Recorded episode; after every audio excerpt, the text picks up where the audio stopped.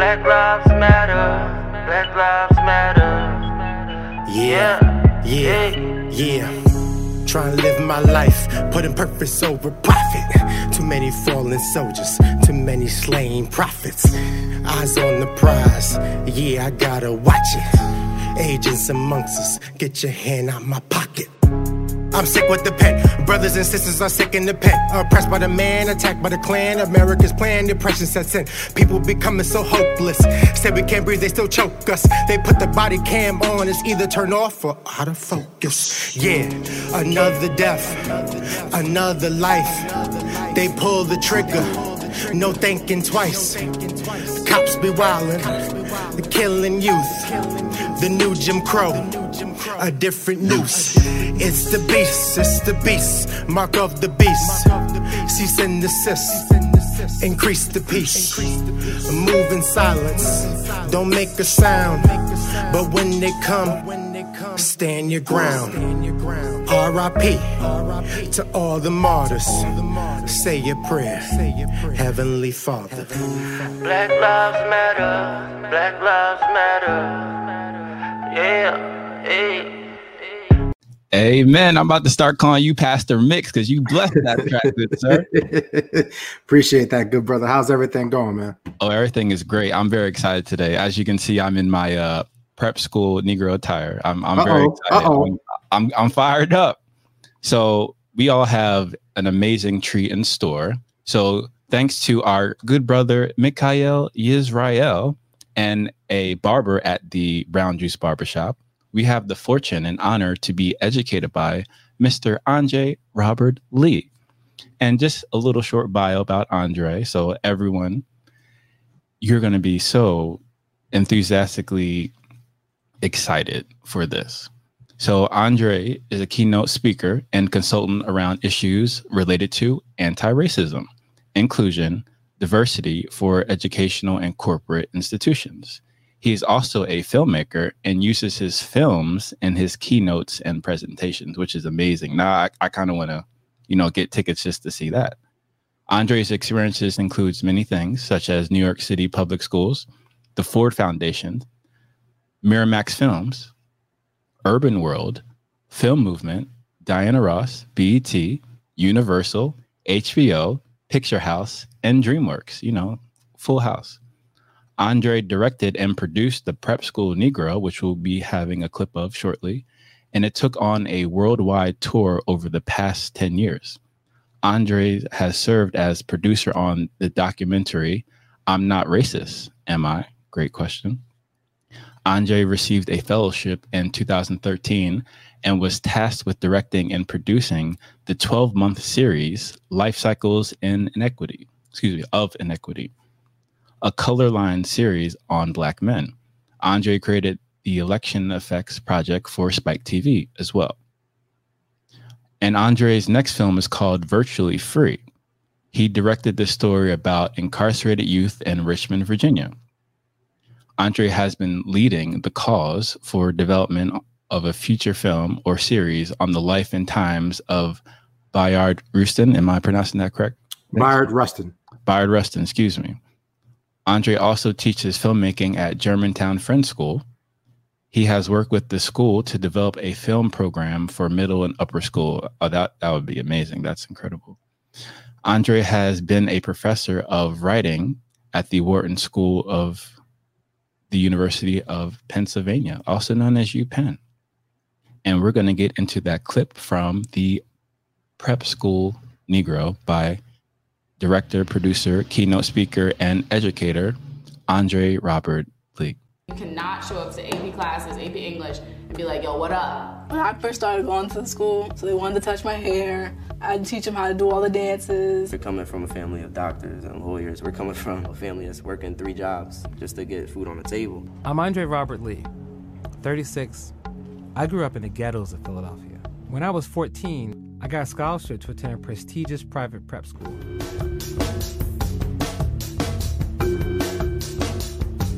That school just took my brother away from me, and that's not my brother, that's somebody else. I mean, his talk is different, his walk is different. In this community, I'm considered real black. In another community, you know, in my neighborhood, I'm considered a white boy. I go to private school.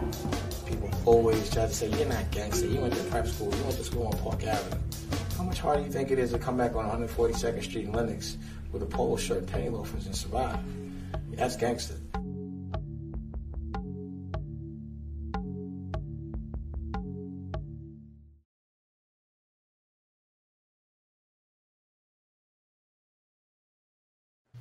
And that is that is our official sponsor of the video. So the link is in the video description as a way to see it in its entirety, as well as more clips as well. So without further ado, let's welcome to the stream Andre Robert Lee. How you doing, sir?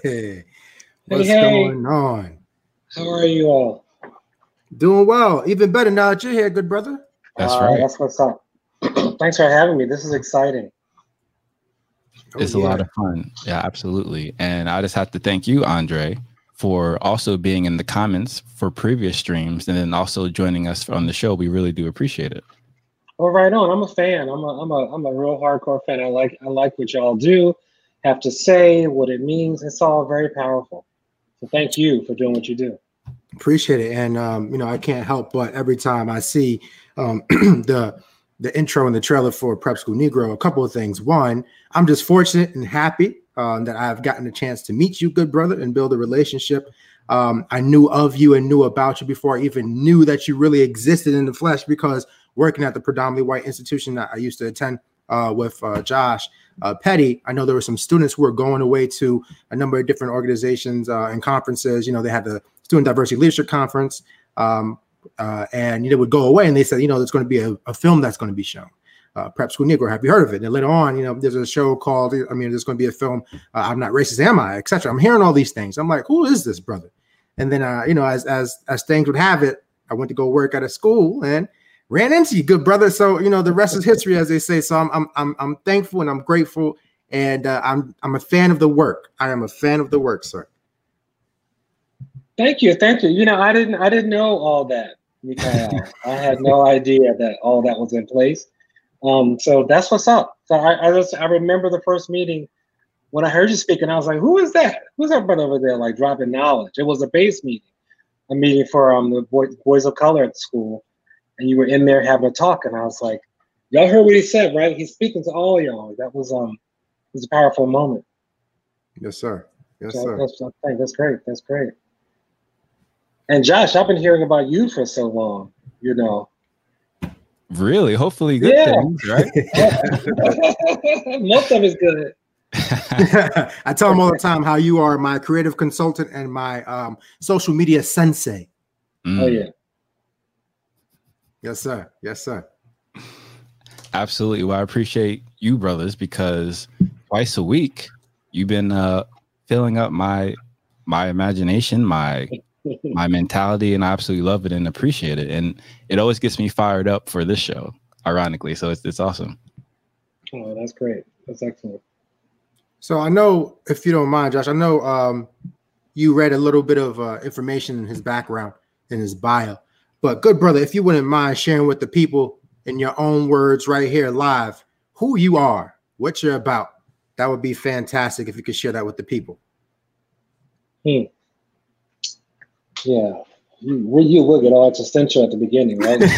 um, you know that question. Who who am I? You know, I think that that's an ever evolving uh, conversation, answer, thought. Um, today, I would, you know, I put. I was thinking about what to put in my like identify there on that little lower third right below me, you know, and I wrote education and government cheese, you know, because I think they, those two go hand in hand um, to an extent.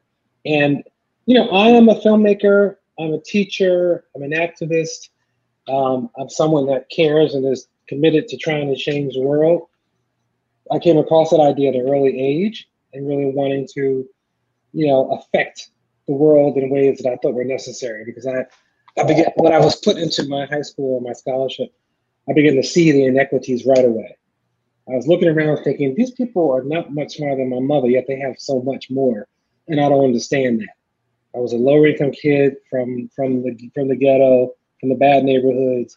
I'm doing quotation marks up in the air, and brought into this school and was just shocked by what I saw and the wealth, the economic divide, the race issues, all that stuff was really shocking, really shocking to me. I didn't know what to do about it, and I wanted to discuss it. So I, I had the title for that movie, the trailer you just saw, The Preps School Negro, since ninth grade. I wanted to talk mm. about the experience and find some way to communicate what I was going through. I had no idea there was a whole world of people out there that would connect with it and relate to it. You know, I thought it would just be me telling my story and hopefully someone would connect. But it's changed a lot. So so I I'll give it quick and dirty. I finished college, finished high school, off to college. I wanted to work in film, but I thought I can't go to work in film. It's an impractical world. I'm an educated black man. I'm needed to do something much more practical, close to the ground, and make it happen because I'm needed. And I also thought I don't have any nepotism or any connections in the film business, so I can't afford to go do this. Um, I can't afford not to record, and I went. Um, I went off and did that. Got my, went got my master's education. Came and taught in a high school in East Harlem that your sisters went to, Mikael, which still blows my mind. Central Park East Secondary School. Left that, went to um, grad school, got the master's, came back, and went and got a job at the Ford Foundation. And being at the Ford Foundation, that's when I really was like, wow, you know, there's a whole world I don't know about. And I still had the film bug I wanted to do, but I wasn't quite sure what that would mean. I still felt I gotta be responsible. Uh, while the Ford Foundation, even I was, this is typical, typical me. I was hired to work in the education knowledge of religion unit but we are connected to media arts and culture. So I was like sliding into meetings, interfering, like, can I learn about film? Can I get in? What can I do? Because you know, the Ford Foundation gave a lot of money. Mm. You know, eyes on the prize. Like they mm-hmm. funded most of Henry Hampton's work and the work that came later, and so many projects that we know. And I'm sitting here like, wow, I'm in the fits and throes of the universe that made this happen. So I was interfering in lots of ways um, with people. Um, and just pushing in to try and learn as much as I could. And so I had got this writing project where it was my job to look at how the foundation had spent money over the past 50 years when it came to monographic and ethnographic type films, documentaries, educational pieces. And the question was had the foundation been making one off grants or were they actually helping institutions become self sustaining? With a clear answer, but it was a matter of restructuring the whole department. Um, and I was sent down to the bowels of the Ford Foundation, into the library. And if you are like me and like research, this was like a dream come true. Like I'm holding original documents that mm. James Baldwin touched, you know? Like that was enough for me. Letter from James Baldwin saying, you should fund this movie because. And wow. I came across two movies. One was um, The Price of the Ticket, the story about James Baldwin, which is how I came across his letters. Another was called Rosie the Riveter. You know that hmm. that sign. We, you can do it. That's yes. Rosie the Riveter with the bandana. Um, that's a documentary made about women taking part in World War II, basically controlling the economy, the market, working in factories. And it's just really, you know, verite, which means it's just filming the actual experience of life film. I had seen that film as a junior in high school. I saw it as a junior in college. And all of a sudden, I found myself sitting in the basement of the Film Ford Foundation in like one of the best libraries in the world, looking through original papers, trying to dissect and take apart how this was funded to make my case about how we have been spending money over the years. And I had a moment of like, oh, hey, you know what? Film is education. Hmm. So how do I marry the two?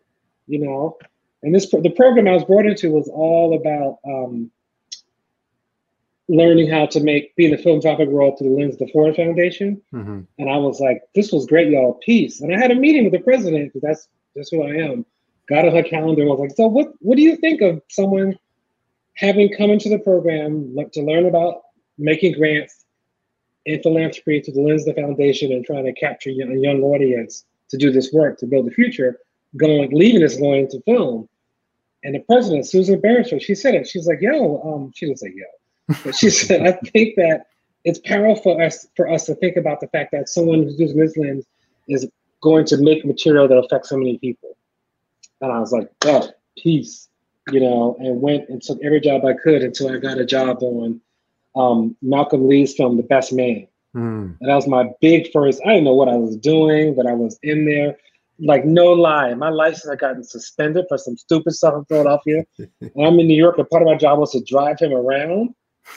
so I'm sitting here driving around New York. Like this, sometimes you got to do what you got to do. Because I was like, "There's no way I'm not taking this job," Mm. you know. And here's another moment that, that the three of us can connect with. He was a prep school kid. You know, he went to um to our Friends Seminary here in New York Mm. City. And so when I said like, yeah, I want to make a movie someday called The Prep School Negro, he was like, say what? You know? and and the, the way I got that job, craziness, craziness. So when you're working, I mean, I had a master's degree, have been paying, been paying a lot of money at the Ford, not a lot of money, paid okay at the Ford Foundation. Let me, let me make sure I'm not lying there. um, and all of a sudden, I'm jumping into entertainment, you know, where I'm like fetching fetching water for people and literally picking up dog poop, walking like Mm. executive dogs, like all of it. And I was like, I'm gonna do this. And I had a thing called I called it the Zen of photocopying, where I was like, every photocopy I make will be the best photocopy ever. you know? So what if I have a master's and been at the Ford Foundation? And so I went into um, I was visiting a friend, my friend Frank was a costume designer on a film. And Frank actually, you've seen his work because Frank, if you've seen anything on um, Power, that's Frank.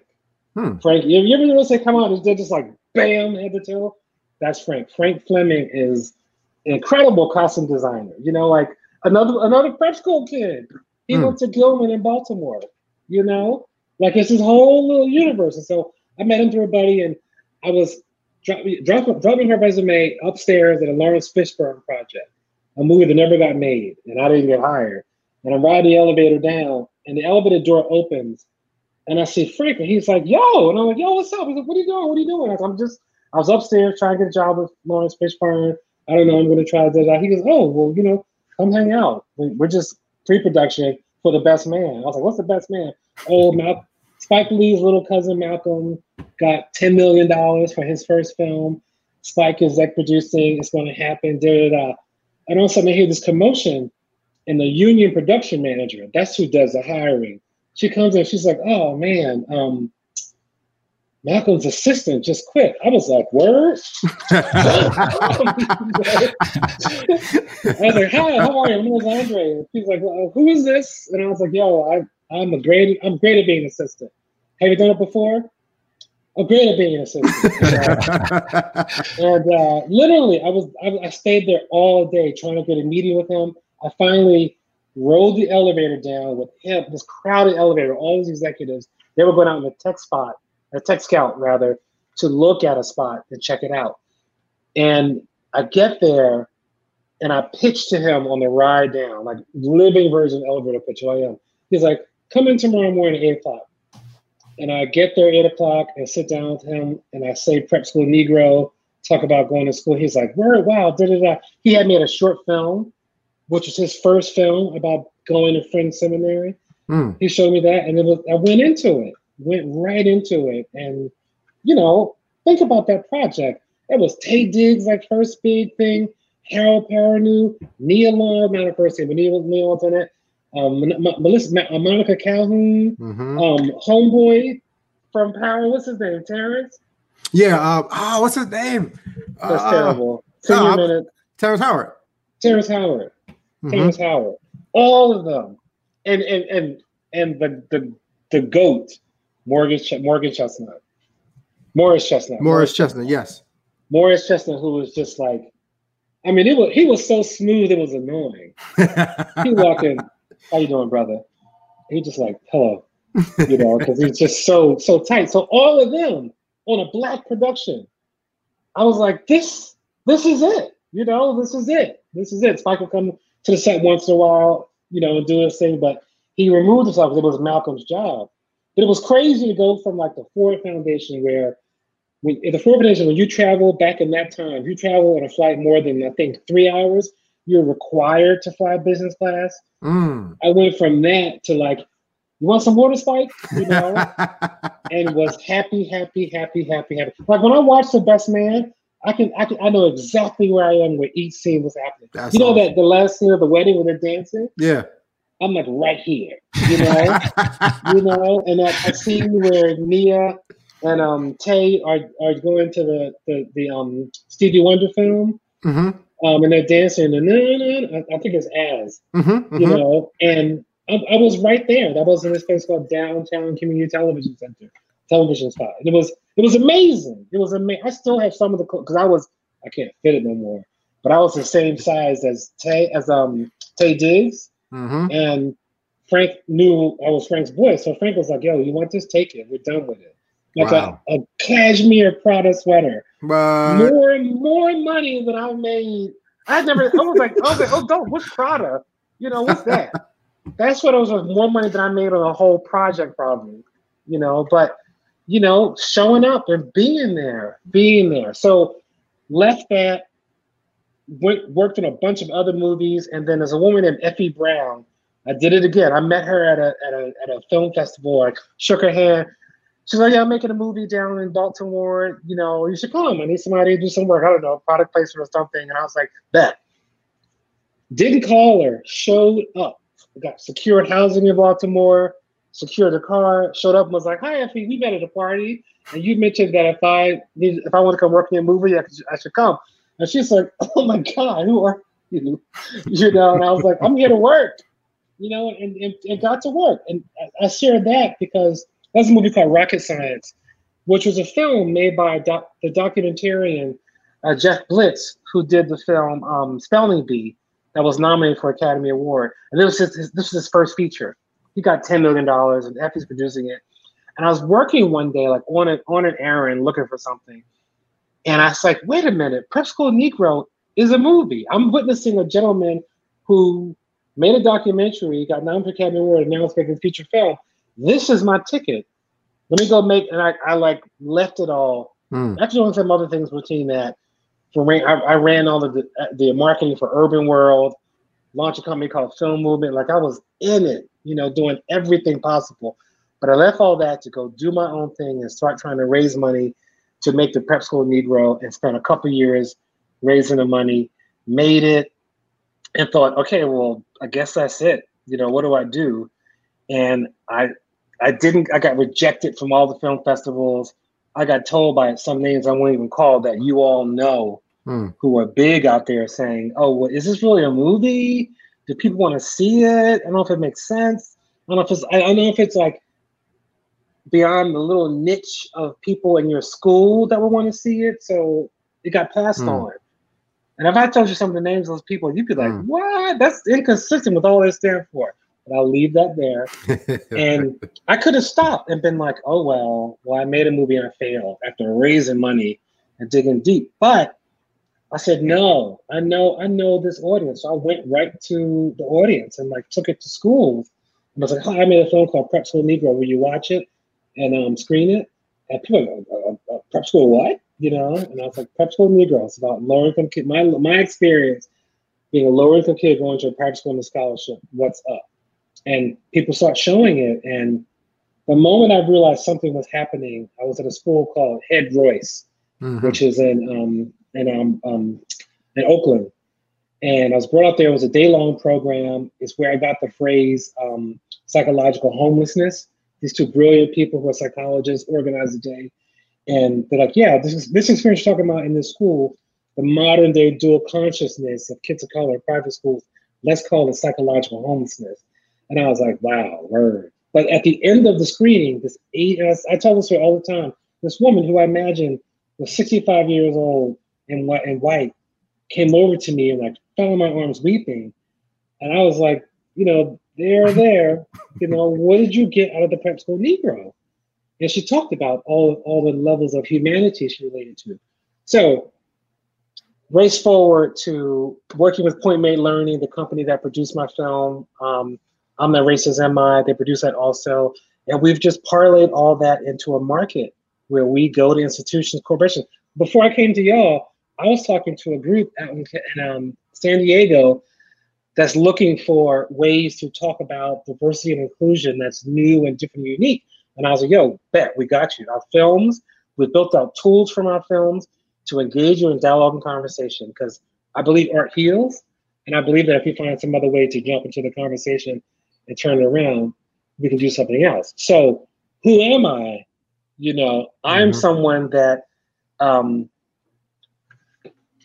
got some great opportunities, made some things happen with them, took advantage of windows and doors I saw open and like ran and jumped through them and struggled, struggle, struggle, struggle, and stayed with it.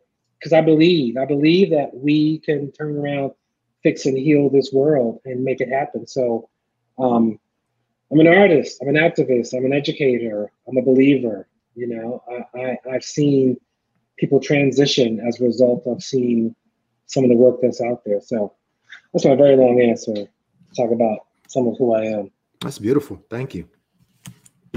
Absolutely. And uh, Amanda is completely right. Such an amazing story full of tenacity and and grit and that's you, you know you played the, the, the long game right it's all about thinking macro as opposed to micro and unfortunately we live in this uh, vacuum of society with the technology available and yeah. it's kind of like we're training kids to think micro only so it's amazing to hear a story like that, and the entire time you were thinking macro from the you know moment inception that you got the idea for the prep school Negro, which is amazing.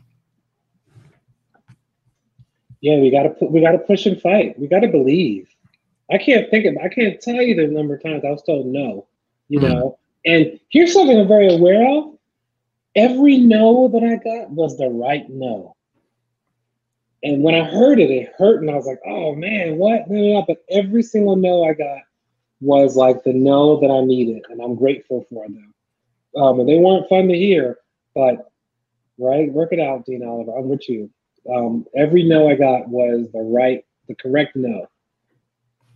Hmm. Hmm. Absolutely. Absolutely. And I know, you know, our life. Um, I always thought to myself, you know, wouldn't it be dope if when you were on like the last leg of your life, you were handed a DVD and it was of your whole life. And you had different like scene selections and things you could jump to. Partly that's crazy because some things I don't need to see, um, nor do I want to see. Um, but I just think about how our lives are movies in a lot of different ways. And a lot of times we get inspiration that way. Thinking about all the movies and films that you've made and been a part of, do you have a specific inspiration for the films that you create, the films you want to create, um, the stories you want to tell? Do you have a, a, inspiration or something that just you know gets you up and you're like, you know what, that's an idea I need to pursue?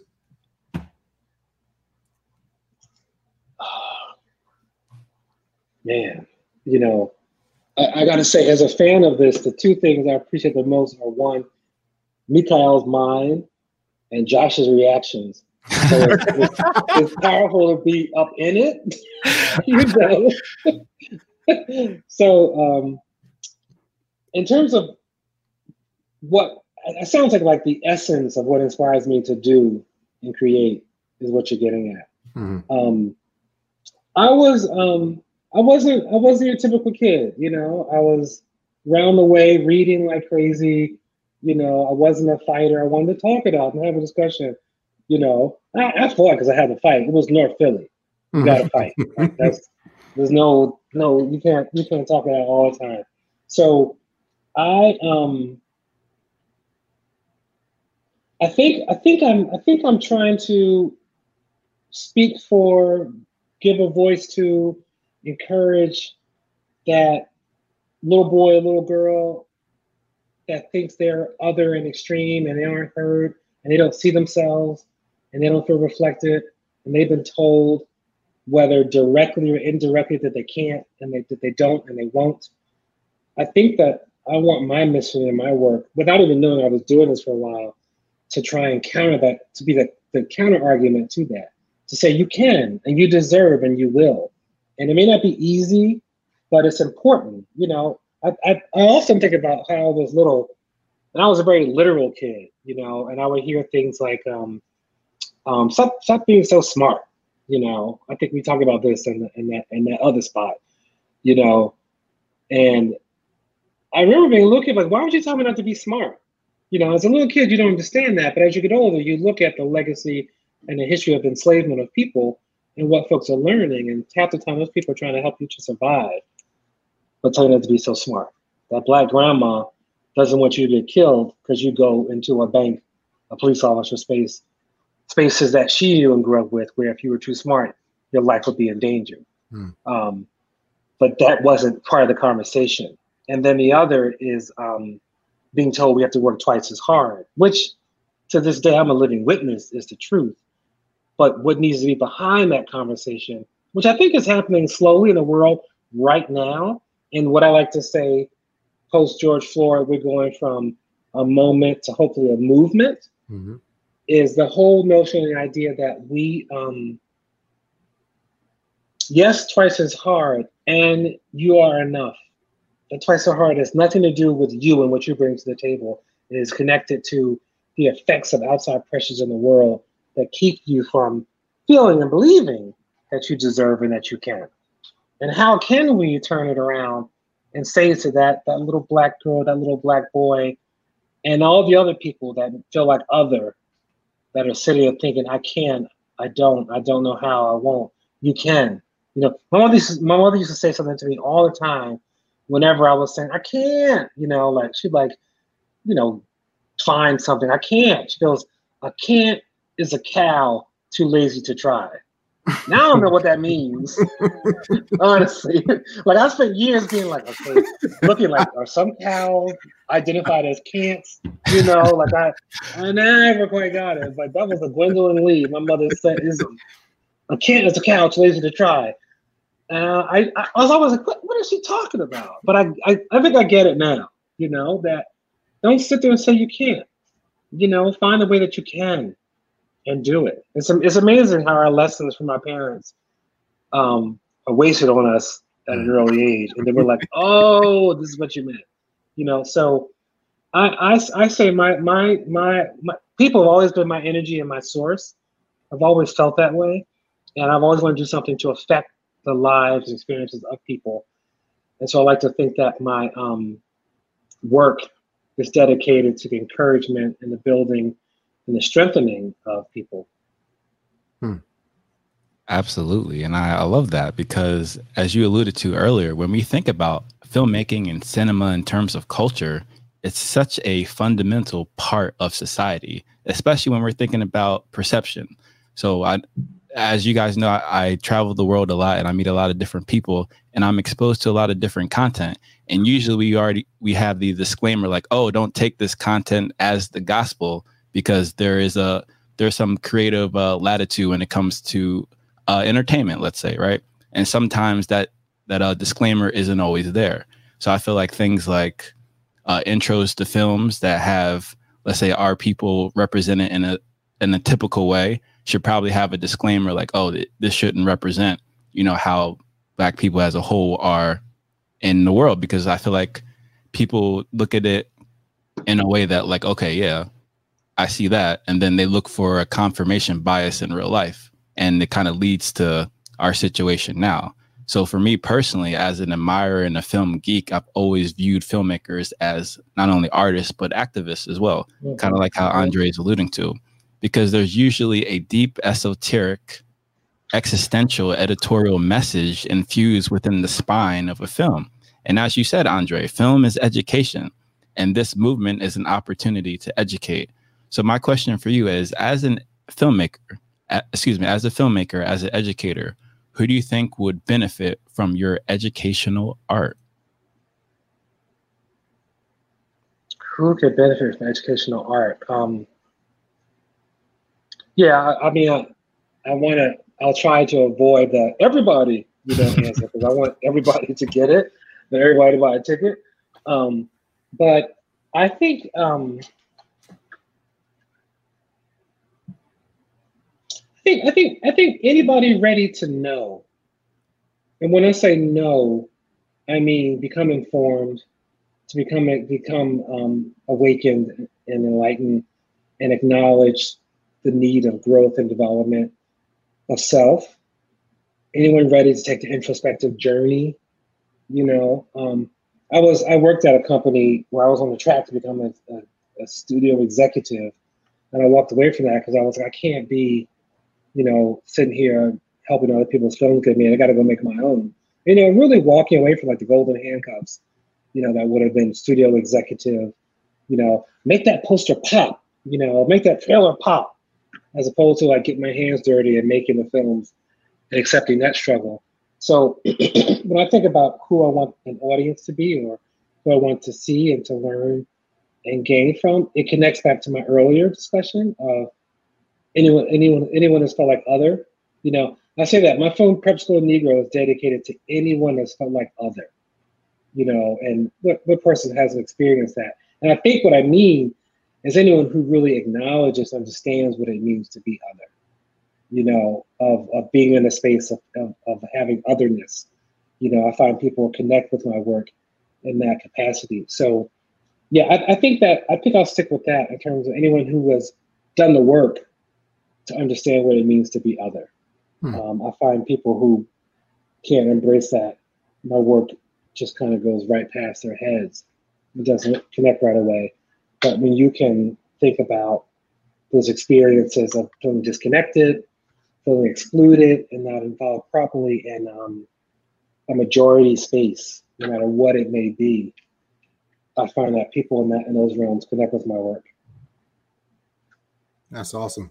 That's awesome. I appreciate that, particularly the whole notion of if you ever felt othered. Mm-hmm. Um, and um, I, I, think just having watched the film several times, I, I, totally agree with that. And I would encourage everyone um, to find a way to get their hands on. I believe all your links will be in the description as well um, mm-hmm. the point and go take a look to see that. I was fortunate enough to have uh, Andre come share his film with my school institution, and then was able to sit on the the dais or the panel, as you say, with him uh, to discuss our reflection about being, um, you. you. know, black folks um, at predominantly white institutions, or all the things that came with it. Um, and it's, it's a it's a form of medicine in a lot of different ways. It's it's healing. Um, so I would say it's healing through the art that you produce. And I'm I'm not sure about all the the jargon in terms of filmmaking, etc. So I'll try to ask this question the best way I can with the language that I have. Um, you know, there's a lot of different filmmakers out there who have their their own, I guess, uh, brand or their own trademark or identity as a filmmaker. You know, Spike Lee has those angles and those slow shots where people are zooming in and walking And Like, do you have a trademark or an identity or a brand or what is your thumbprint or fingerprint that you leave on one of your films?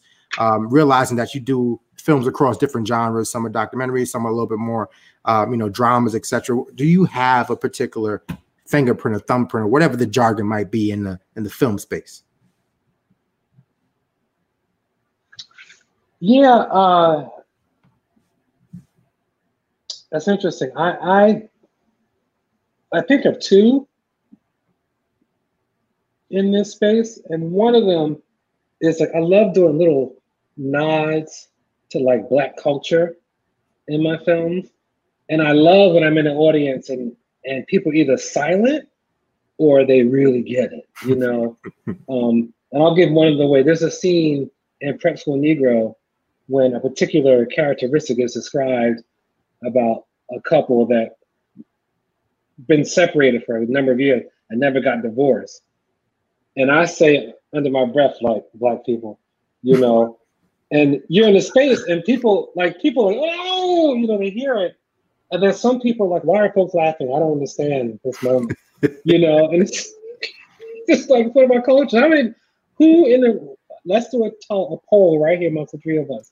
Who amongst us know some black people that ain't been together 10 20 years and they're still married? Yeah you know? It, it's, it's a problem. It's a problem. Um, we're actually seeing it right now, and it's not even funny. A case with um, George um, Floyd's. He was still married to someone, and she's getting, and they have been together, and she's getting a great settlement. Mm-hmm. Which so it's it's a problem to correct. Um, um, and I mean that's when you think about that, that's that's painful to witness and think mm-hmm. about and hear what's happening in that situation. Um, to bring it back to the lighter side, you know, moments like that you know, little pieces. I love putting those little pieces, those little, I guess I call them eggs in a movie that are winks and nods that are clear. And it's very interesting working with editors that don't get it. Mm. You know, I had one black editor who was like, oh, I see what you're doing. You know, we just like, we need to take this out. That doesn't make any sense. Like, silence that. You just, you whisper black people under your breath. Take it out. I was like, no, amplify that, bring it up. that's an important moment. You don't understand. Like, what do you mean? I was like, just trust me, keep mm. it in there. Um, and I'm very deliberate. And it's so interesting being in spaces with people who don't get this stuff. You know, and my my my next film, virtually free. You know, we, we, are following young children who are incarcerated, and um, you know they're little boys in jail, which is heartbreaking to witness and see. We don't see them in jail; we see them outside themselves. Because that's part of our story. But this one kid showed up, and he had like long nails, you know. And I told my DP, I was like, "Get those nails on camera." Because that's the story right there. Mm-hmm. He's like, oh, I don't want to show the kid with bad hygiene. I was like, no, that's not bad hygiene. They're incarcerated, and he has nails, has long nails. I want you to try and this is what my white DP, who I love, is my boy. Think about it. And he he he, he didn't give it. I was like, you know, it's it's known by some people that that that's a weapon. You know, that's a that's a defense inside. I know this from having family and friends in prison. I've never been in prison myself, mm. but family and friends that you know talk about it. And this isn't like just something I saw on TV. It's like, yeah, you know, you know, you gotta keep your nails long because you get into a scrap. It's, it's it's a weapon, which is horrifying to think about.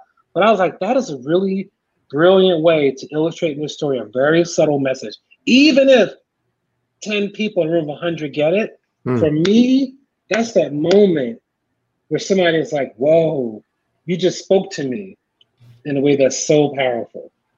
And you you acknowledge me, you see me, you understand me. Like for me, that is um, power. Hmm. That's real power um, in a in a situation. So I like to do that kind of stuff in filmmaking. Um, and then my, my other, and I'll, I'll acknowledge and admit this, I'm in, I'm he- I'm into the heavy.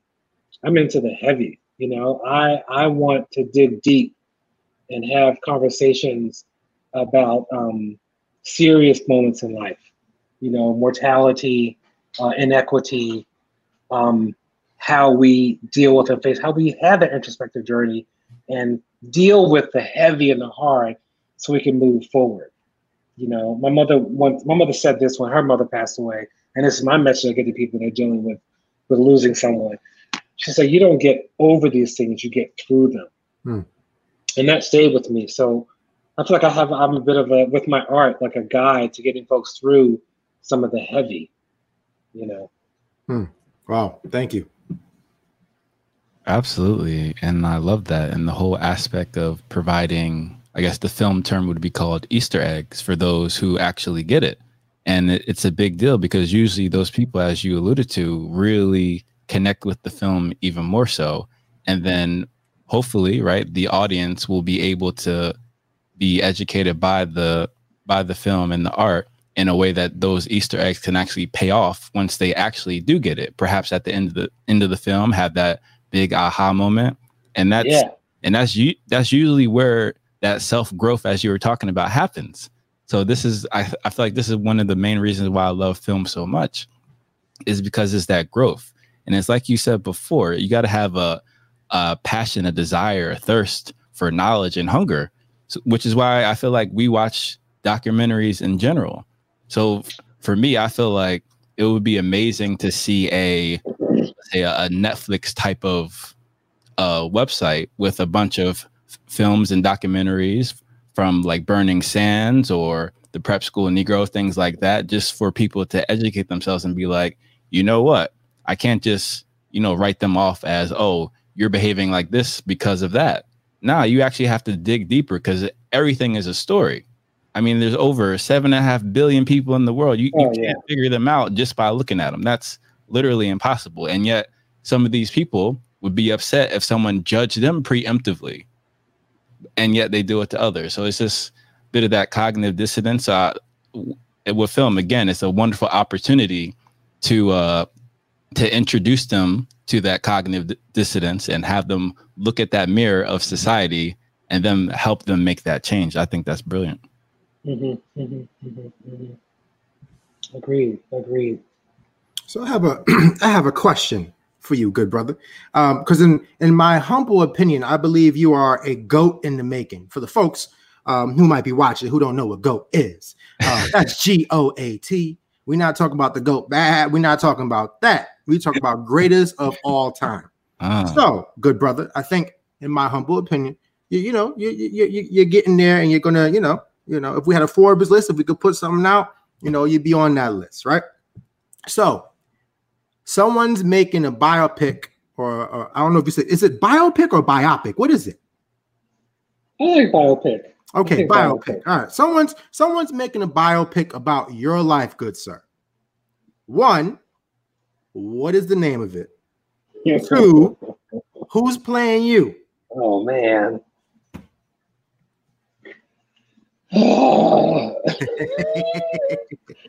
uh, By the uh, way, I'm uh, directing, so add that caveat. you gotta get behind me, yo. Um, but uh, oh boy, uh, you know, it's it's hard. I'm, I'm, mad when that remember that movie about that darn seal called Andre came out. I was like, damn. yes, yes. I want tape. I want tape. Ugh. Um, you know, and then my dinner with Andre is another film. It's actually it's a that's a really challenging, incredible film. My dinner with Andre. Mm. When I first saw it, I watched it as a, as a young kid, I was bored to death. As an adult, I'm like, oh, there's a lot going on in this movie. Um, so those those are taken. Um, and I was trained by a complicated dude in terms of marketing. When you do marketing, you want to do something to get, you know, Susan, who's on the couch in Iowa, to have their energy to get up and go buy a ticket and go to the movie. That's how powerful your marketing has to be. Don't think about Eric in New York or or Lana in LA. Think about Suzanne on a couch in Iowa. Um, I didn't say Karen. Um, think about them. So I the title was tough um, because I wanted to be powerful. And I can only give stuff that I think is uh, spitboarding and mood boarding and just drop and all that spitballing rather and mood boarding and all that stuff that's out there. But I think Andre has to be in the title, you know, possibly, you know, we could go with the prep school Negro because that that that shot and took people aback. You don't forget when you hear the prep school Negro. One of my favorites is being at a school and the head of school was introducing it. You know, we're gonna have a we're gonna watch the prep school today, you know, I, I see that. They don't want to say it. Or like I walk in the room and there's some older black lady sitting there like this. So what you trying to do, boy, in this movie? Uh, so you know, prep school Negro still stays with me. Um, but I would want I would want it to have some nod to like what we had and what we have.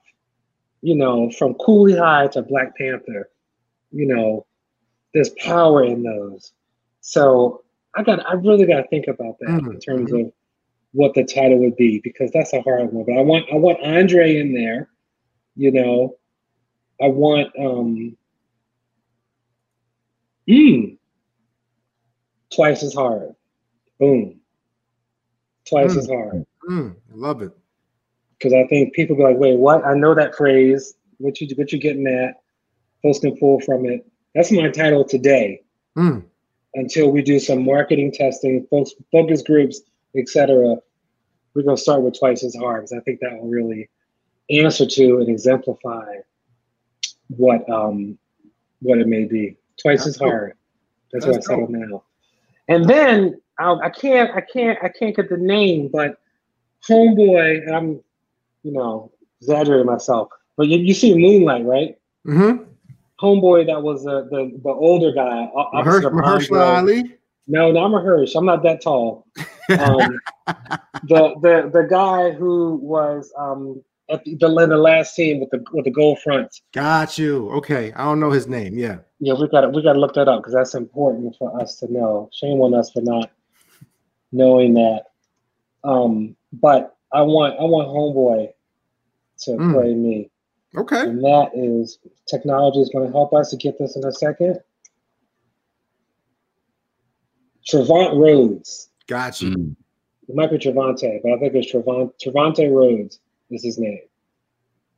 I mean, okay. I'll probably never be that jacked, but but, but I, I, like he's dark, You know, he's kind of a silent actor. The roles he plays really vary up and down.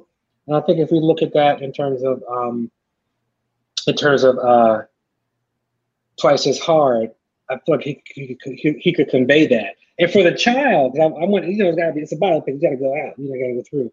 I want I want to get new faces we haven't seen yet. Hmm. Some new dark skinned young men playing little Andre, teenage Andre, and then we grow up and see Jack Diesel, Andre, Trevante Rhodes. That's that's the casting cycle. That's dope. Okay. I'm here for all of it.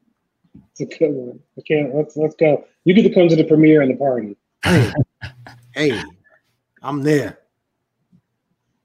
Absolutely. You're gonna have to have uh bottles of Andre. oh my gosh, remember that stuff? Bring Andre home for the holidays. Oh my gosh. Word. So, as a filmmaker, I feel like whenever you go into the room, you essentially are the elephant in the room because there's a bit of lack of representation, let's say, especially in terms of characters. So, as we see in the entertainment realm, such as film, TV, and even theater, sometimes, sometimes we see more of, let's say, a character like Tupac and Juice, which is fair because there's a lot of things like PTSD, as we talked about with Dr. Ashley Oliver last week, that contribute to that. But I feel like when it's when that uh when that story is portrayed, only if you get it do you know not to let's say cast judgment before you actually understand the character, things like that. And as opposed to having characters like the, the you know the Huxtable family, things like that. What, what's the question? I'm sorry. Oh, I guess I was so, into the words. Why do you think that there is a lack of representation when it comes to those different elements of mm-hmm, representing mm-hmm. our society accurately? Mm-hmm, mm-hmm. yeah, I, I thought about that a lot, a whole lot. You know, and you know, being in, being inside, being I, I've been inside the industry. You know, I got to, you know, I worked at the Academy Awards. Mm. You know, with a company that managed them like set them up and made them what they are today. That company has since crumbled because the leader was just problematic. But I was standing next to the leader working at those events. So I got to see, you know, the salt beyond, please, you can say be seeing the sausage being made. I got to walk in with the skin say, okay, we're gonna make some sausage now. It's my job to go get it and bring it to set, you know? So when it comes to why representation looks the way it is, it's a handful of people making decisions and choices. You know, I love that the Academy is expanding the number of people involved in in broadening and more women, more people of color on the board now. But at the end of the day, it's about three, four thousand people voting for their friends. Hmm. It's not a true barometer of true talent. So add that into when it comes to studios and and we're seeing this change. People like my, man Charles King is pushing a fight for that. Erica Armstrong Dunbar, one of my favorites, is like sneaking up behind Hollywood with this whole program of bringing all these like PhD level people that walk in the set being like, that ain't right, that ain't right, this is not right. You know, like secretly coming up on it and be like, let me help you not embarrass yourself. You know, her her company, which is You'll hear more about that soon, but it's incredible. But when it comes down to it, you have a handful of people making these decisions. To greenlight a movie that's like a hundred million dollars or more in the studio, it's not a thousand people taking a vote saying what's going to fit for the majority of our world. It's like eight, nine people in an office that kick around the script. It took a while to get there, and there's a lot of realms for it to go through. But when it comes down to it, the people making choices are making choices that seem similar to them. It's why even when we see, because I, I can't help but look for everything in a movie. You know, when you watch a movie, you know, and it can be great and wonderful, and you're like, wait, but why is why is that white person so celebrated and leader and the one and like can do magic? You know, it's because the person who funded the film or behind the studio can sign off on the script, can greenlight see themselves and they say yes to themselves. Now, imagine if the three of us would decide to make a movie right now about black kids going to private schools who grow up and start a radio show. We know how to find three actors that look like, sound like, understand who we are. Now imagine someone from the outside coming and trying to set that up. I, I, I kid you not. This is this is the truth. Prep School Negro. I had a meeting. Trying to see if I can say that now. Had a meeting with a major studio. Major studio. And they were like, wow, you know, the title sounds great. You sound really cool. To give you a chance opportunity sounds great. We're thinking that maybe this should move away from a documentary and become like an action drama piece. And maybe the guy plays football and he has trouble with his family. This is what was pitched to me after reading what I wrote, took a meeting. You know, he plays football and there's some sort of drama with his family and maybe like gets a girl pregnant, mm. you know, all stuff. And I'm sitting here like, you want the, and it's tough because you're sitting here like, this is Hollywood. Mm. You know, I mean, this is a Hollywood person that could make it happen. They could make it happen. And I was like, that's not what this project is. Like, oh, I don't know. I don't know what I can do. Mm. And they hmm. walked away. You know, and, this, and this this guy was this guy was and is a big name in the business and makes many things that we saw happen and greenlights them and funds them and puts them out. And I was like, dang, you know, no. I think and I, I think of that made me think of um I think her name is I think it's Michaela Coel, who is chewing gum and now has a, that show on HBO right now called I Might Destroy You, which is phenomenal. Like, think about it. She went to Netflix and they're like, we'll take it, but you can't have any ownership. Give it to us. Here's a, he'll be a couple of million and we'll put it out. And she was like, nah, this is mine. This is my story. I created it. You can't take it and restructure it. She held on. Like that's a that's a prime example of like the, the, the braveness, well, I don't like to use the word brave, the boldness of um, of owning your black product and experience. Hmm. It's a great example in the business.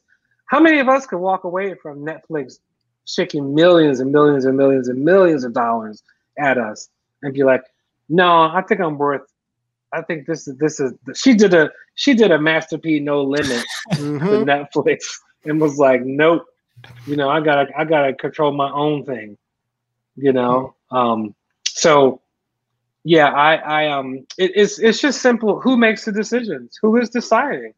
Publishing. Uh, look at look at look at look at you know. I remember being a little kid and getting this, you know, because I grew up in Philadelphia and was grew up eating fast food and we had Gino's at the time. Remember Gino's? Had the Gino's Giant, and you go. I remember. I remember being a little little boy and thinking like, "Wow, everybody here is Latino, or everybody here is Jamaican that's working," you know. And as you looked and you saw who owned the restaurant, and they hired the people they knew. you know, it was it was that simple. So people are hiring folks they know and that they feel comfortable with. And it's and I, I said this my, my the last company I work with, I'm the first black director they work with. So make a phone virtually free at this level and to this point. They said it to me once. And we had a lot of difficulties, you know, from me challenging them in places, having a hard time getting funded. I'm I still talking about this movie twice as hard. Here's a chapter in it. I haven't been paid as a director on this film mm. fully. There've been little pieces and this and that, and this thing we've been gathering. But I was like, no, we got to make it. Pay everybody else. We got to get this film done. We don't have the funding. That's what happens, you know.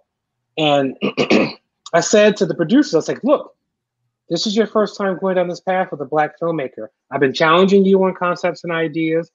It's been twice as hard, which is what I'm used to. Promise me you won't stay away from working with black directors because of, of this experience because they could easily be like, you know what, this is too hard. Mm-hmm. Life shouldn't be this hard. And like, yeah, you're right. Life shouldn't be this hard, but it is for some of us. Please stay in it. Please stay in this game because we can make this work. Twice as hard does not mean you don't you don't go. Hmm. That's that's all phenomenal. Um, and I appreciate you sharing that story and all the gems you've been dropping, good brother. And um, I think just when I'm listening to you speak, one, I need to pay attention to a little bit more things because I know they got a little bit of a prep school Negro in it or influence in it. You know, I was just thinking once you said that, I was like, oh, that's pretty much like All American on Netflix, right? You know, it's on CW and everything. But there's all these other pieces, please, mm-hmm, yeah, which are like, mm-hmm, uh huh, yep, I get it. Um, so thinking about that piece, particularly what you just said in terms of staying in the game and encourage people to stay in the game, realizing that there's the whole notion of working twice as hard, etc., yet knowing that you are enough. I know you teach a lot of students, and you know, don't give out the game for free. Make them pay for that. That's a master class. They need to. You need a you know a master class. You can we can set that up on the side. They can pay for that. But for the folks, what can they get? The free version of tips, best practices, and words of encouragement or guiding principles for a young person of color or a young person, period, who wants to come through the filmmaking industry? Uh, what, what, what, would be your words for advice? Yeah, yeah, yeah, yeah. Um, first things first, um, read, read, read, study, think. You ever see a really bad movie? You're like, how did that get made? You know, it's because people ain't reading, you know, ain't uh, are not thinkers, are not trying to go down that path of understanding how they show up to a story. I'm looking at these because my I hear my earbuds, the battery is going out. Mm. Come on, Apple. Come on, Apple. like, why is that going down? Um, and of course, with all the new modern plugins, I can't plug in the beast. Mm. Oh. sound good though. Okay, good. So yeah, completely with Dave Chappelle, no debate. I was thinking about that as I was telling that story. But in terms of tools for filmmakers, I always say when it comes to school, film school is great, but promise me you take philosophy, English, history classes. Be a reader, writer, thinker. Hmm. I was on when I was on set with the Spike Lee film, with the Malcolm Malcolm Lee film.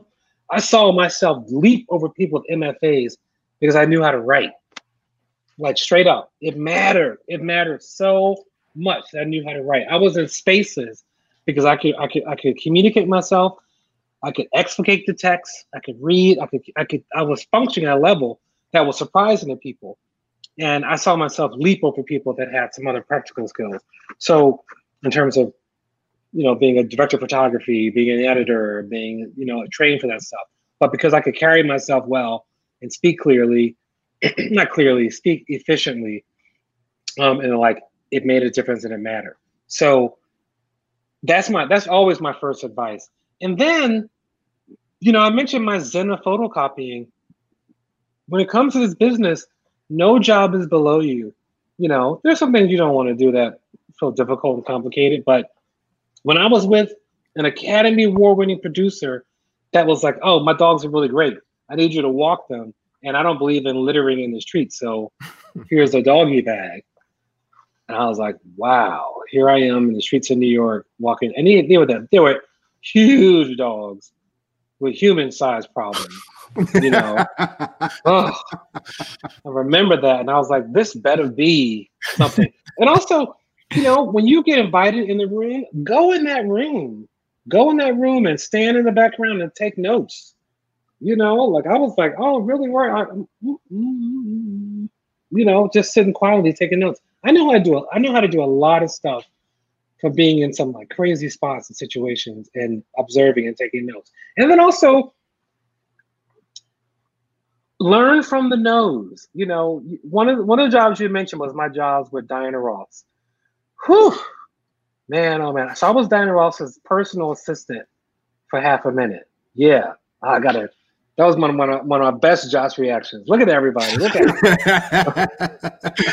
what True. I dream about. Um, and so I was her personal assistant. And the way the way I got the job was like, wow.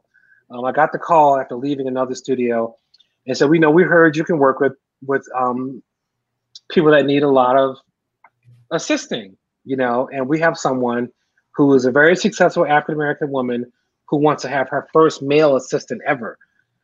And I was like, who is it? We can't tell you who that is. We want you to have an honest application. We're going to do a background check. They spent five days calling people, checking on me. Finally told me the morning of.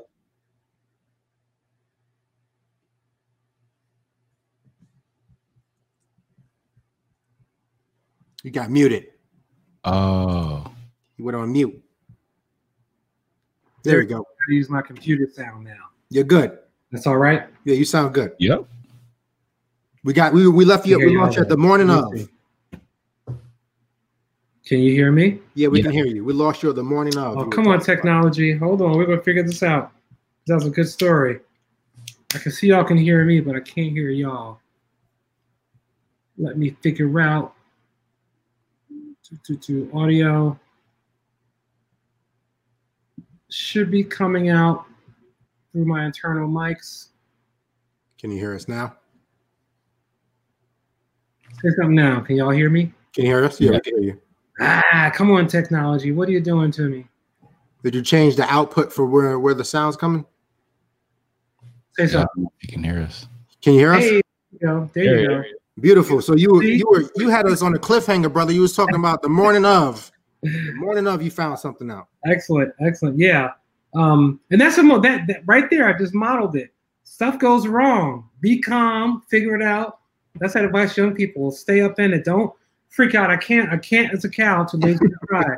Whatever that means. Yes. Um, so Diana Ross, I go there, I drive up, we drive to her house. She has this crazy house, 11 acre, 11 acre estate in Greenwich, Connecticut. No lie. Donald Trump lived down the street. He had these two golden retrievers that would come to her house every day. I was like, I get it. Y'all hate it there. I understand. you know, I understand. You know, and I'd have to walk them back up to the house. You know, they were adorable. Those two dogs. I feel for them. They had to live in that house. And that was, I mean, you you every morning you come and just standing in wagon tails like, save us, save us, you know. Um, so up to her state, my job was in her state, and um, she was intense. She was great. But here's here's a moment for you, um, because I got fired six times. I've never gotten fired from a job, ever gotten fired from a job like that. And I was like, Dad, like what? The first time I got fired because I was talking to, her, I was like, Oh, Miss Ross, I want to tell you that I was telling my mother about working here, and she wanted me to relay that she really appreciated you and you know she's your age and she just really is thankful for all that. She, ooh, baby, don't don't tell people about you working here. And I was like, Oh, it's fine. It's just my mother. And she's like, Oh, okay. And I get home and there's a message like, Sorry, Miss Lee, we're not, sure it's going to work. We need to know if someone will be confident. Will keep or keep your work confident and won't spread it around. And I was like, Wow. You know, the next day I changed my mind. You come back, that kind of thing. One time I converted a find a, a number, trying to tell all her business. I converted a sheet to Excel from from tables that had numbers and, mon- and money in it, and it was like I can't I can't use this. What are you doing? You know. Um, but you ever here's a here's a query for you. Have you ever have you ever heard about one of her kids being caught up in trouble, drama, drugs, baby mamas, etc.? You ain't gonna see them around the red table. Oh, entanglement. and that, that's because Diana Ross is an old black lady from the projects, and it's very like, "What you say, boy?" Like, I see her like go for her belt, even though it's like diamond encrusted. Like, "Yeah," you know. And I, I once got fired for this. She had a um, her the house was incredible, like incredible. It's an 11 acre estate, just like pool that was stone and like some of the Beverly Hillbillies, you know, with a pond and flowing stuff. And one and the stove was disgusting. The stove was like greasy. It had that little jar of grease on top, you know. And one day I was like, I'm gonna help Miss Ross out, and I cleaned the stove off.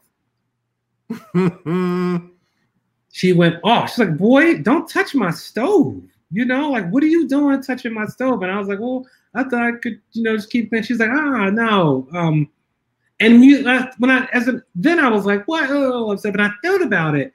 She's Diana Ross. The world claims everything about her, all her pieces, but her home life and her kids were hers.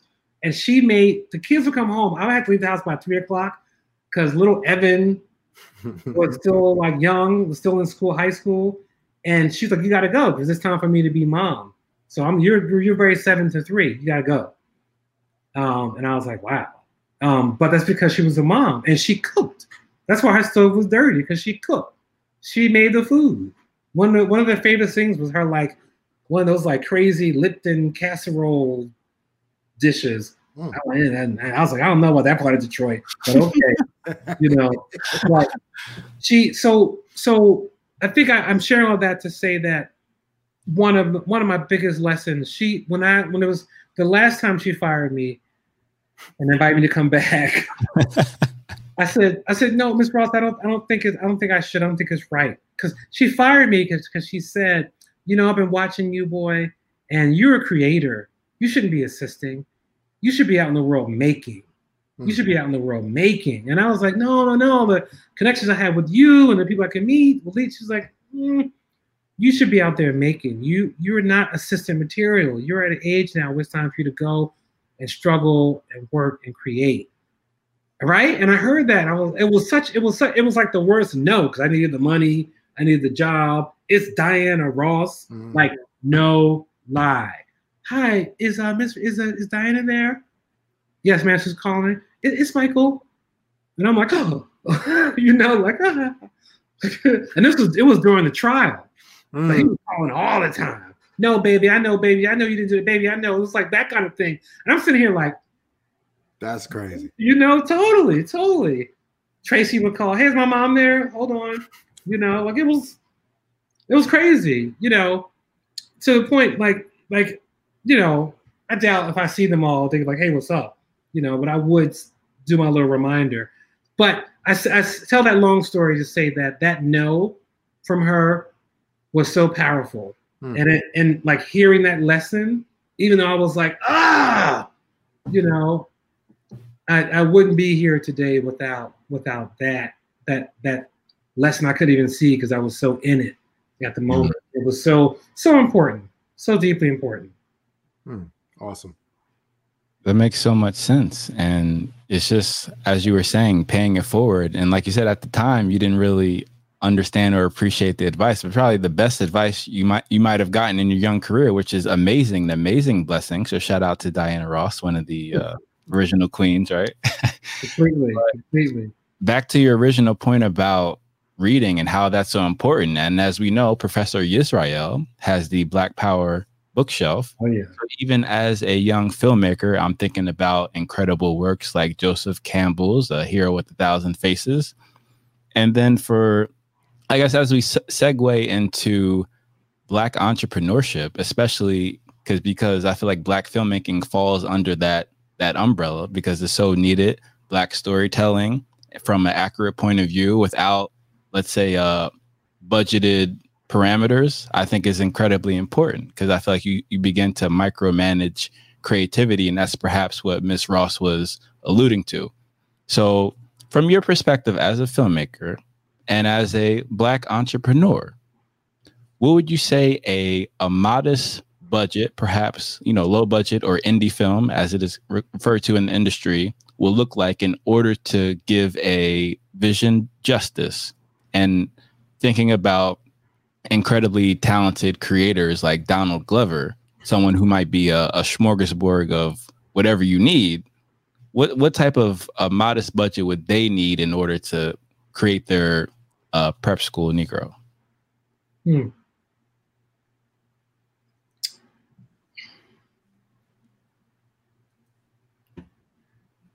You know, I I think um the budget that's that's always a hard question because you have to decide what you want to do and how you want to tell it you know? And this is what i tell my students when i teach film you know where it doesn't matter what you have. You know one of my favorite photographers um, uh, paul strand he's a great photographer you you've probably seen his images out there before he once said it it doesn't matter what camera you have you know and he said every good photographer should have a Pentax K1000. And that's the old school low film. You got to do the latch, you got to turn it each shot. because you got to know how to do this, you know. And I I used to say that I could bake a chicken on a rock, you know. Like I can make a I can bake a whole chicken on a hot rock. And the notion is I know how to do this stuff, you know, and it's it's kind of wild that right now the note from the elders is like popped up in here because it's like they're like, remember who we are, you know. So that's so listen, listen and believe in your faith in what you know, have faith in yourself and listen to all that you come from. You know, the fact that the three of us, considering who we descendants of, are here right now, Hmm. is is the miracle, is the gift, is the is the is the incredible it's an incredible moment. So, with that in mind, in terms of building your budget, I think the first thing first is not to be limited by what may be fearful, you know. Um, and there's so many ways to do it. There's so many ways. There's um um oh oh my man, African American filmmaker who made 45 films between 1919 and 1949, Oscar Micheaux. You know, how many of you, how many Oscar Micheaux movies have you seen? Considering a black man had the first black studio from 1919 1949. Hmm. Exactly. Oscar Wow. Micheaux. Wow. Intense. Tense guy, brilliant, you know. And he had this moment where they they secured a fur coat from somebody, they borrowed it. He was like, Word? They made five movies, you know, where somebody was walking by in a fur coat. He's like, just get it. Film her, film this first, walk off street in the fur coat. So We can add that to the story later. And it was a matter of like, you just gotta go and make it happen. So in terms of that budget to make your own prep school Negro, to make your own movie, your own project, um, you gotta be honest with what you want and have access to. You know, I started with zero with prep school Negro and raised over half a million dollars in three years. You know, and it would it took blood, sweat, tears, and a lot of sacrifice to get to it. And I really lucked out with getting some great partners I'm still in cahoots with it to this day. Um, but the budget budgeting is a very it's like a budgeting is a science. You got to sit down with somebody that understands how to truly do it, um, and get your vision, stick to it the best you can. If you can't make it at this scale, find a way to make it at that scale. You know, find find some way to pull together and make it happen, because that that budget is a, is a tricky question. But don't let yourself be limited. You know, find a way, make a way out of no way. I grew up with somebody hearing the phrase all the time, rubbing rubbing two nickels together trying to make a dollar. You mm. know, or I had a I had my grandmother. She was so funny. When, when um whenever because I always have my open my mouth and was in grown folks conversation, and she would say, "You ain't got that much money, so you need to keep your two cents to yourself." Grandmas, right? My grandmother had the lines, and I'm I, I say that like to bring a little humor to it and levity, but you know I come from very little. I never imagined I'd be able to sit where I am, and the whole entrepreneurship is about trying to get and and maintain and build for us. Because we are existing in a system that does that's, that does not want us to participate yet. We participate at a high level. I think the, the number for african americans spending and forget if i'm going in a different direction now but when you said the, edu, edu, the entrepreneurship entrepre, entrepreneurship you brought you sparked some moments. I think the the latest numbers i heard in terms of african american dollar what that means 1.2 trillion dollars Mhm. in the American economy. And we're only 14% of the economy and account for a lot of spending. And we're very brand loyal. There are certain Mhm. products that we go to, you know, that are that are ours, and we don't own a lot of those products, you know, which is a question. Apparel, hair clothes, hair products, those areas. Like, what does it mean for us to begin to find ways to jump into ownership? You know, when we consider, you know, that we don't we don't own those things. You know, watches, skincare, hair grooming. This where we spend our money in like the, some of the highest numbers. Do you can you do you, can you I can name some hair care people. Shout out to my girl, my woman, Miko branch of Miss Jessie's and memory of Titi. Those ladies pulled it together. You know, in the house, like we need something for us, and they made it. And their pri- their price point is high, which I respect because they know their value and worth. But they were like, enough of this, like going these places and like let's get something that's good for us, that's magic and that's beautiful, makes you feel special. Uh, always, I, I look, I turn to Miko so often for um, her inspiration and like, um, but do you know any black watchmakers? I think I only know of one, only because it pops up on Instagram, but I haven't done research to see if it's truly black. But as I, I believe it's Kin, K I N. I Okay. think. I think. Well, that that's one of the largest things that we as black people consume. Hmm. And, uh, Hmm. yeah, how do we? How do we? You know, I, I once heard Bloomberg, Michael Bloomberg, give a talk. It was like a London School of Economics discussion, and he said, "Let me talk to y'all about the gold rush." You know, he said, um, "Who in this room can name anybody that made their millions from the gold rush?" Everybody was looking around, you know, and they said, "So let me talk to you about when it comes to a gold rush." Everybody ran to tell us making gold, but the folks that are still around, they made the pots and pans, and they made the jeans. Who in the room knows the, the word the name Levi's? Mm-hmm. Was, "Dang," you know.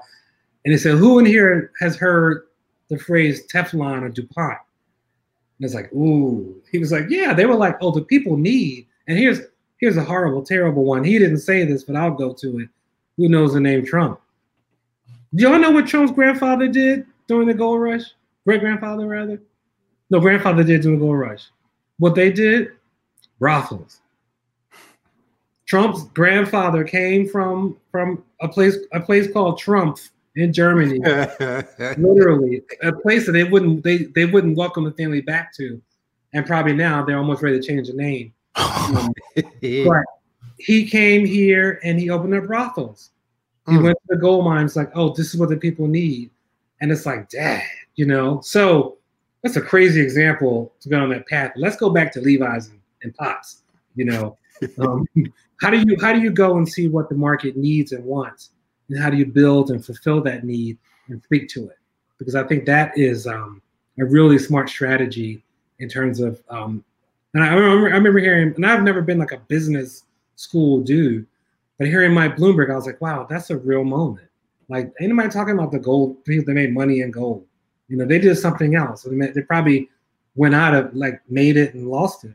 But the folks that stayed around, the people like, wait, people are in the water, in these hills, digging and picking. They need some some sort of something to wear that's a little more sturdy. Hmm. Boom, Levi's. You Hmm. know, everybody's everybody's using a pot in the water to siphon out the gold. Let's make a better pot. you know, right, right, right, Mhm. right. So think about it. That's we- real. Yeah, it's very real. That's real. And be- before you get to that question, good brother, because I want to make sure you uh you get a chance to tell the people what you're rocking. Um, I think again, in my humble opinion, I said you're on your way to goat status. Uh, definitely on your way to goat status. And then also in terms of just hearing you talk and think about all the perspectives that you bring. You know, I know you've been riding around getting it out in these Rona streets, right? I think what you have to offer is pandemic proof. You know, you still get into the bag and you're securing that coin. I understand that. Talk to us about what you're rocking, brother. Talk to us about some of the things you're you got going on, Mr. Black Entrepreneur, and all the things you create. You know, I, I went and pulled out the, the cap. I see. You get it out. You making it out. You making it out? Yep, yep, yep, yep. Government cheese, baby. um, and this is this is the shirt that's coming. This is the shirt that's coming. I, I'm still I'm still like in the in the in this place tinkering. I got my logo. Done by my boy Aaron from New Zealand. Rest in peace, Aaron. Brilliant young man. He also this is the guy, the same guy that did this and did the hat, did the logo for Prep School Negro. Dope. Okay. My people, Aaron, brilliant designer, gone too soon. Um, but government cheese is my clothing line. I grew up in North Philly. My grandmother was the queen of like giving out the government cheese. So we always had a block or two in our house. Excuse me. And I it started from being at a prep school Negro screening and posted, yo, you need to be selling merchandise. And I was like, I don't have merchandise. I was like, well, you should get you should make some shirts that say prep school Negro. I would rock it. And I was like, ah. And so I started digging and looking into Mm. it. Thought, how can I make that beyond the movie? And also making something called Prep School Negro, as I've seen, is hard to take to market. and so I started thinking, oh, well, you know, what's something I like and I enjoy? I was like, government cheese. It's very original, you know, and it, and it makes everything great. And of course, you know, as that, as uh, Beyonce's husband once said, you know, I went from cheese to cheese, you know, and I love that notion and idea. Um, for anyone who doesn't know who Beyonce's husband is, Jay Z. Um, and he, um, there's that notion of going from cheese to cheese. And I, started my little company called Government Cheese, and it was the idea was how to um, take something that's mine that I know and that I love, bring something. Once again, that's that nod. When I say to people, I have a company, a clothing company called Government Cheese. People are like, you know, like I get it, I get it, I get it. And when I first started rocking the hat, I was surprised. I saw I met a lot of like white people. I was in a sewing once. This guy was like, "What? what's that on your head? And I was like, oh, it's, it's a little clothesline hack of gum cheese. And he was like, I will wear that. I said, he said, yeah, I'm from Iowa. We, we always had government cheese. Mm. You know, and I was like, ding, ding, ding, ding, ding, ding, ding, ding, ding, ding, ding, ding. You know, so I started small because I had a little investment. Shout out to my boy Michael Cox, who has believed in me at every single darn turn. Hmm. put little dollars in. We made the hats. Look at the five panel. Look at the five panel. Beautiful. And it's available right now on, on sale. GovCheese.com. Gov, Talk Gov about it. Dre. We'll put the link. Look at the link down there and order your hat. $25. It's sturdy, it's good, five panel. Um, the shirt is coming. It'll be real simple. And the, the shirt, I'm doing like a whole artisan approach where I'm actually making the shirts, you know. And I'll, I'll also say this, which is really important. My mother worked in a factory, and every place I worked through, the shirts I ordered from, I make sure people are treated well in that factory, that is equal and balanced. I ain't mm-hmm. trying to put no evilness out and support evil. Mm-hmm. I know what it. I know and witness firsthand my mother and my grandmother being broken down from brutal work in a factory. So I'm very mm-hmm. into like you spoke to your mouth. I drove the poor people in um, Asia crazy with my questions because I had to had to have a design over there made because it was it was economically correct for the the first first um start. And like you ask so many questions, like yeah, I want to know. You know, put somebody on the phone. I want to know how what life is like on the floor. and like we assure you that we treat our workers good. I was like, show me something now. What you got? You got you know. Like they were like, who? And I had people like walk away, like this is we don't do this is too much. And I was like, that's my answer right there, because that's that's very important to me that I know and understand what life is like for the workers in places that are producing my chairs. because I, I can't I can't come out I can't come out like that hmm. you know and push something that is not supporting and helping people and that is oppressing people you know so yeah that's my little my clothing line my apparel my apparel line gov cheese dre is the website government cheese hat i'm keeping it real simple hats shirts stickers someday we'll get to the level of hoodies and all that stuff but like start real small because it's kind of it's like side hustle yet right there. Beautiful. You know? Dope, dope. Go get that merch. I know, right? Absolutely. Link in the description. And to Gino's question, as a kid from Philly growing up, who did you look up to? Uh, growing up in Philadelphia, looking up to at my time, um, it's a mixture. Um, he's not from Philly, but it comes to mind.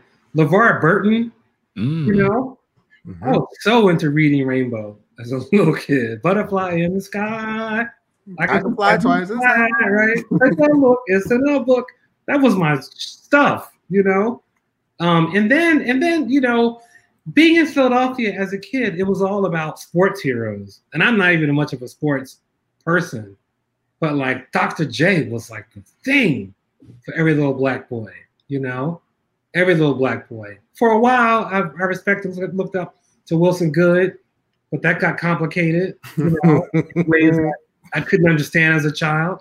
If you want to hear more about, check out the episode of um of um Brown Juice Barbershop with his long explanation. And talk about that. Mm-hmm. We'll leave that here for that plug. I hope that's okay um, with you, uh, Mr. Josh as he put it out there.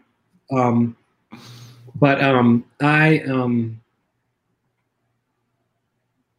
it's hard for me to answer that question because I, I I I grew up in a Southern Baptist church, and I looked up to a lot of the people in the church. You know, uh, those are my role models. Those are people that were like making it happen. And it's interesting, you know, Southern Baptist Church, people in church all day long, and Tuesday night, and Wednesday night, and Saturday, summer back summer summer um Bible clinic or Bible camp. Mm-hmm. and these people, as an adult, I was like, why are they so into this whole universe? And I realized that these people were janitors, workers, laborers, factory factory people. But on Sunday, they were presidents and treasurers and deacons, and they were running an institution. They're a little messy, but they were running an institution and kept the doors open. And I think I think I had a lot of because that's what I knew. This is this is oh deacon so and so, you know, or wow, she's a president of this group. I didn't know what it meant, but to me that meant a lot, you know. Um, and I was also surrounded by a crowd of women that were raising me. You know, when those those were my those are my like wow, they are making they're making a way out of no way, um, and keeping me fed, and keeping me out of trouble, and putting the fear of God for me from stealing a pencil from school, you know, which kept me, I think, kept me on the straight and narrow. So um, I will say, yeah, I looked into a bunch of people, but it was it was the typical stars you get in the Philadelphia area, you know, and then the honestly, the people like in the church community I had, because they were grown folks who were running and teaching me to be me, you know, and then the, the crowd of women that, you know, were like a bulwark around me, you know, a fence to keep all the bad out. Hmm. Wow, that's that's that is fantastic. And what I want to do is, um, so most of my career has been spent asking questions, um, whether as an admissions officer, um, or I don't like to use the word officer as an admissions counselor. That's how I. There's a difference between the two. Um, that's another story for another day. Yeah. However, um, also in terms of um, hiring, one of the questions that I often ask is, you know, we've asked you a lot of questions this evening, and you've given us some great things to work with. But is there anything that we have not asked you um, that you think is important for the people to know, or is there anything that you want to share with the people as you impart your, you know, final words for this segment for this this time together um, to leave them with something to think about or contemplate?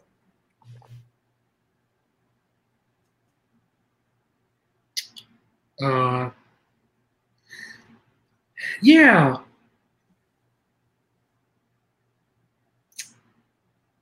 So much of my work and experience is dedicated to the self and improving the self. And I think I challenge us to look at the deep, hard facts and truths of ourselves you know, we talked about entrepreneurship and the black dollar, but we, I think what we miss out on is when it comes to why we don't support black businesses. You know, like what is in us that's trained us hmm. not expect something to be at the level we want it to be at. When you, oh, I ain't messing with that that stuff. I ain't going to that restaurant you know, or you know, that's that's going like what's what's in us to immediately assume that black is less and white is superior. We can talk about the black dollar all day long and black entrepreneurship and everything, but if if folks don't truly change their perceptions, and I I I I enter this space with love and respect and say I get how you are where you are. I'm not shaking my finger and criticizing you.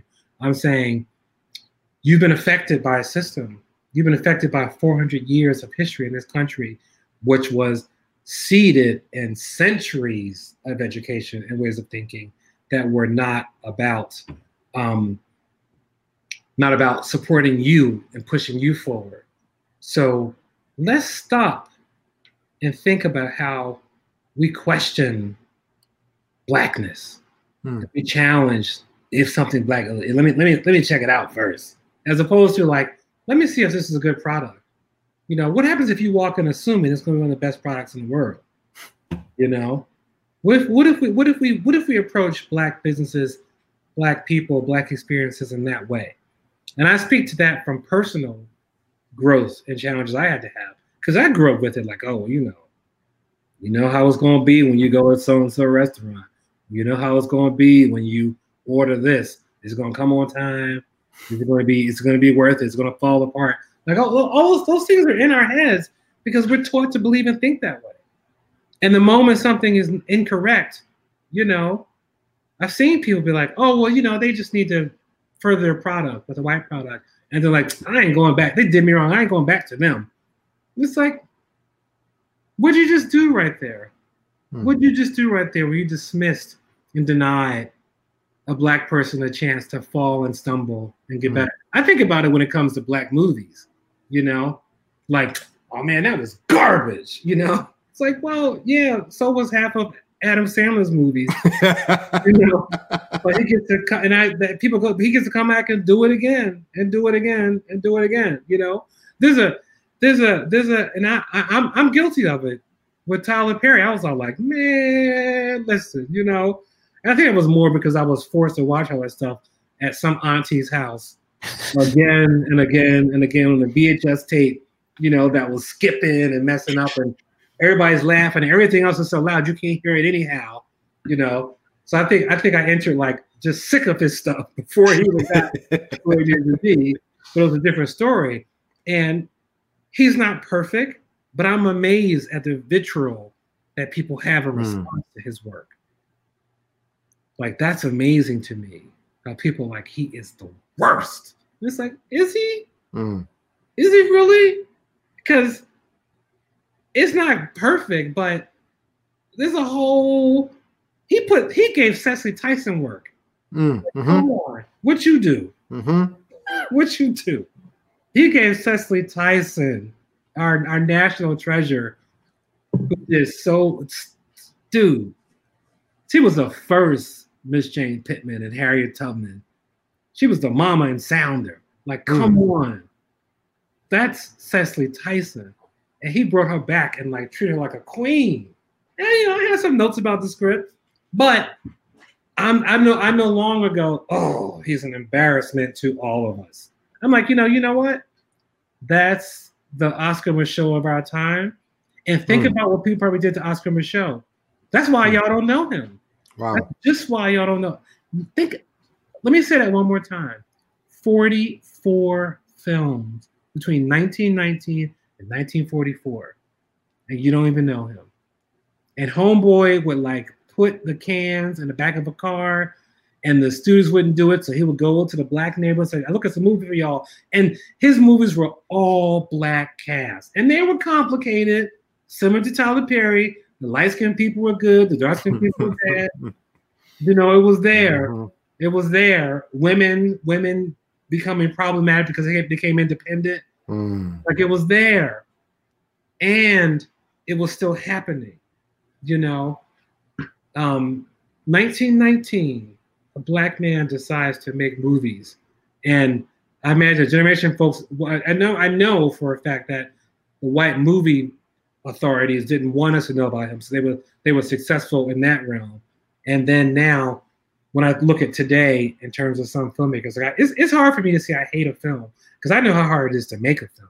Mm. So that last piece I wanted to say is let's love ourselves let's aggressively love ourselves and appreciate it. And it took me a while to do that because I wasn't raised to think that way. I really wasn't. I was raised by hurt people, and hurt people hurt people. Hmm. And that's who raised me, and they didn't understand the love at that level. They practiced it and did it in their own ways, but it wasn't it wasn't at the front of the conversation. Mm-hmm. You know, and not and we need to be radical in that sense and start um, speaking and going forward. I believe in that way. Hmm. Wow. Thank you. Thousand percent. And it reminds me of the Brown Juice Barbershop and how you all got to review Majesty Bourbon, which mm. like to try it. So, it, and it was because of y'all that I actually have the Uncle Nearest, right? Oh, yeah. As well. Phenomenal. And you can essentially see how, as Andre was alluding to, it's just the whole the right excuse me the white is right mentality is just totally subconscious. You're not even aware of it unless it's pointed out to you. So it kind of reminded me of, you know, as a as a former basketball player and a fan of the NBA, it kind of reminded me mix of Linsanity. So whenever mm-hmm, mm-hmm. who isn't like the predominant race, they get promoted heavily. So it's just, it kind of it kind of reminded me of that, like in what you were talking about with Tyler Perry. So it's just like, okay, you don't want to, you know, appreciate someone who looks like you, right? But for everyone else, you'll give them that that latitude. And mm-hmm. I feel like we know from the film industry, the film industry and theaters are based upon the not the not the uh, blockbusters, but it's based upon all the smaller films that people see in between the blockbusters. That's that's what creates the film industry. And I would say at least 90% of those are, you know, keeping up with the uh the Joneses in terms of production value. Mm-hmm. you're gonna have less production when people look like us and less, let's say, quality of representation of us as well. So it's just something to be aware of. And because of the marketing, as Andre alluded to earlier, because of the lady in Idaho, right? They're not they're not thinking about that. And thus we aren't thinking about it either. Right. Yeah. We gotta turn that around. We gotta turn that ship around. Ship. Mm-hmm. I said chip. Turn that ship. Keep it clean. Thank you so much, good brother. I really appreciate all the words of wisdom oh, and gems man. you have dropped. My pleasure. I, I love this. I love, I love this. This is fantastic. I, the work that y'all do, I feel honored to be included hmm. in the fold. I've, I've been watching quietly and learning from how um, you all do stuff because I, because I, I knew that Mikael was the original homework kid, but then I saw Josh. Like, oh, he got a buddy. I can't keep up. I'm like, we should post. Oh, you did. We should let. The, oh, you did. you know, look, I'm like, am I am I carrying my weight? conversation because y'all be going. And I'm like, oh yeah, yeah, let me do that too. It's beautiful. I, I appreciate I appreciate the both of you. I really do. It, it is encouraging, exciting, and the and the complete effort to keep working and to build. You know, to really work and build is is powerful to witness and see. So I'm honored to be included and invited to take part. So thank you for inviting me um, along. Absolutely. And we are all blessed by your presence and wisdom, Brother Andre. We really appreciate it because not a lot of people, as you alluded to, know many Black directors. so the fact that we get to learn from one, especially one who is a keynote speaker, an activist, an educator, and really has been living what he's you know believed that's that's incredibly empowering to all of us. So we just wanted to say collectively thank you. We appreciate you. We love you. Thank you. All the love is back right at you. Back at you. Yes aggressively loving ourselves. Absolutely. Yeah, yeah we have to. Absolutely yes. And this you know speaking of aggressive love we do have to give a shout out to the Yisraels who celebrated a seven year anniversary so congratulations don't you know what to do? Appreciate y'all. Appreciate y'all. Beautiful. We all believe in that match. Yes. and the odd, you know, odd match of introvert and extrovert is just phenomenal. It's yeah, it's right. Really an anomaly. I, I, love it. Need that balance. Need that balance. Mm. Absolutely. So, guys, thank you once again. We'll see you again next week at 6 p.m. And Dre, thank you so much. And everyone, make sure you check out the Brown Juice Barbershop. Link is in the description below. Next episode will be coming out on Thursday, right? Yeah. Excellent.